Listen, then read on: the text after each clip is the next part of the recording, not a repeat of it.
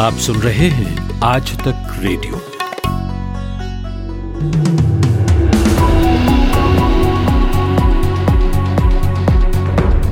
नमस्कार, चार बजे के खास खास समाचारों के साथ मैं माधुरी। राजस्थान में सियासी हलचल तेज हो गई है। भारतीय जनता पार्टी ने ऐलान किया है कि वो कल ही सदन में अविश्वास प्रस्ताव लाएगी। ऐसे में अशोक गहलोत सरकार के सामने बहुमत साबित करने की चुनौती है। गुरुवार को भारतीय जनता पार्टी की बैठक हुई। जिसमें ये फैसला लिया गया। शुक्रवार से यानी कल से विधानसभा का सत्र शुरू हो रहा है। जिन लोगों ने लॉकडाउन के कारण 31 मार्च की समय सीमा से पहले बी एस फोर वाहनों को पंजीकृत नहीं कराया था, उन्हें सुप्रीम कोर्ट ने रजिस्ट्रेशन की अनुमति दे दी है। कोर्ट ने कहा है कि केवल उन बी एस फोर वाहनों को रजिस्टर्ड किया जाएगा जिन्हें लॉकडाउन से पहले बेचा गया था और ई वाहन पोर्टल पर अपलोड किया गया था। संजीवनी क्रेडिट कोऑपरेटिव सोसाइटी घोटाले मामले में राजस्थान हाईकोर्ट ने केंद्रीय मंत्री गजेंद्र सिंह और उनकी पत्नी के खिलाफ जाँच में एडीजे कोर्ट के फैसले पर रोक लगा दी है। जस्टिस एस के शर्मा ने अपने अंतरिम आदेश केवल चंद डागलिया की याचिका पर दिया है। गजेंद्र सिंह के साथ डागलिया को भी याचिका में आरोपी बनाया गया था।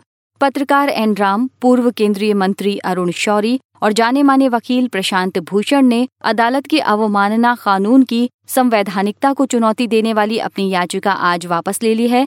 याचिकाकर्ताओं की ओर से पेश सीनियर एडवोकेट राजीव धवन ने कहा कि फ़िलहाल कोर्ट के पास और भी कई याचिकाएँ हैं, इसलिए वो नहीं चाहते कि ये मामला दूसरे मामलों को प्रभावित करे। वे दो महीने बाद फिर से इस मामले को लेकर आएँगे। ईमानदार टैक्स पेयर्स को प्रोत्साहन और कर प्रणाली में पारदर्शिता बढ़ाने के लिए प्रधानमंत्री नरेंद्र मोदी ने एक नए खास प्लेटफॉर्म की शुरुआत की है। इस प्लेटफॉर्म का नाम transparent taxation honoring the honest दिया गया है। इस मौके पर प्रधानमंत्री नरेंद्र मोदी ने कहा कि ये प्लेटफॉर्म 21वीं सदी के टैक्स सिस्टम की शुरुआत है, जिसमें कई रिफॉर्म है। पीएम मोदी ने कहा कि इनमें कुछ सुविधा अभी से लागू हो गई है, जबकि पूरी सुविधा 25 सितंबर से शुरू होगी। देश में पिछले 24 घंटों में पहली बार सड़सठ हज़ार नए मामले सामने आए, वहीं सबसे ज़्यादा छप्पन हज़ार तीन सौ तिरासी लोग संक्रमण से मुक्त हुए। अब तेईस लाख छियानवे हज़ार से ज़्यादा लोग संक्रमित हो चुके हैं इन 24 घंटों के दौरान नौ सौ बयालीस लोगों की मौत भी हो गई है। भारत सरकार द्वारा कई देशों के साथ मिलकर बनाए गए एयर बबल में मालदीव को भी शामिल कर लिया गया है। इस एयर बबल के तहत एक नियमित रूट से ही कुछ देशों से फ़्लाइट को मंजूरी दी जाती है। भारत ने अब तक अमेरिका, यूके, फ्रांस, जर्मनी और कनाडा के साथ एयर बबल बनाया है। इसके अलावा कुछ हद तक यूएई को भी शामिल किया गया है। अब सरकार ने मालदीव को जोड़ने का फैसला लिया है। जो इस लिस्ट में शामिल होने वाला पहला पड़ोसी है। मेडिकल काउंसिल ऑफ़ इंडिया यानी एमसीआई ने लोगों को भारत में मेडिकल प्रैक्टिस करने पर रोक लगा दी है, जिनके पास पाकिस्तान अधिकृत जम्मू कश्मीर और लद्दाख पीओजेकेएल की डिग्री है। जम्मू कश्मीर और लद्दाख का पूरा संघ शासित क्षेत्र भारत का अभिन्न हिस्सा है।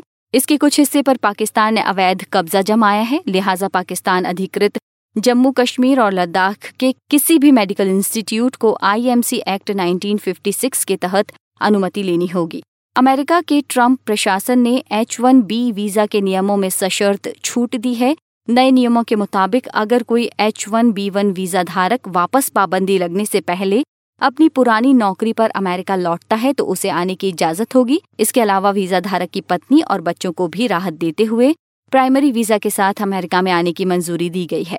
आईपीएल की franchise team Chennai Super Kings के ऑलराउंडर रविंद्र जडेजा चेन्नई में 15 से 20 अगस्त तक होने वाले छह दिन के कंडीशनिंग कैंप का हिस्सा नहीं होंगे। टीम के प्रमुख खिलाड़ियों में से केवल जडेजा इसमें शामिल नहीं होंगे। कप्तान महेंद्र सिंह धोनी, हरभजन सिंह, सुरेश रैना, अंबाती रायडू इसमें शामिल होंगे। रविंद्र जडेजा 21 अगस्त को दुबई जाने की फ़्लाइट के लिए चेन्नई पहुँचेंगे। शिविर क्रिकेट के अलावा फिटनेस पर केंद्रित होगा। भारतीय पुरुष और महिला हॉकी टीमें चौदह दिन का क्वारंटीन पूरा करने के बाद 19 अगस्त से बेंगलुरु स्थित साई सेंटर में अपनी ट्रेनिंग शुरू कर देंगी। मुख्य कोचों और दोनों टीमों के कोर संभावितों के साथ विचार विमर्श करने के बाद ये फैसला लिया गया है।